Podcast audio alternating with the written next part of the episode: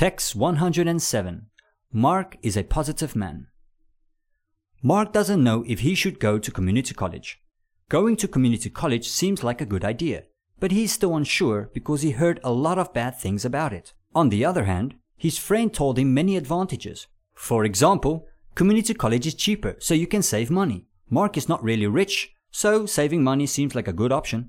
He knows he won't get financial help from his parents. Also, one other advantage is that the classes are smaller. This way, the teacher has more time to help the students.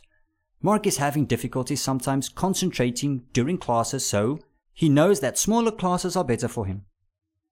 One last advantage is that the programs offer more varieties.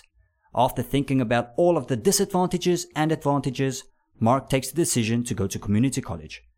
He is saving money. He is going to learn faster and his classes are always different. It's really the best option.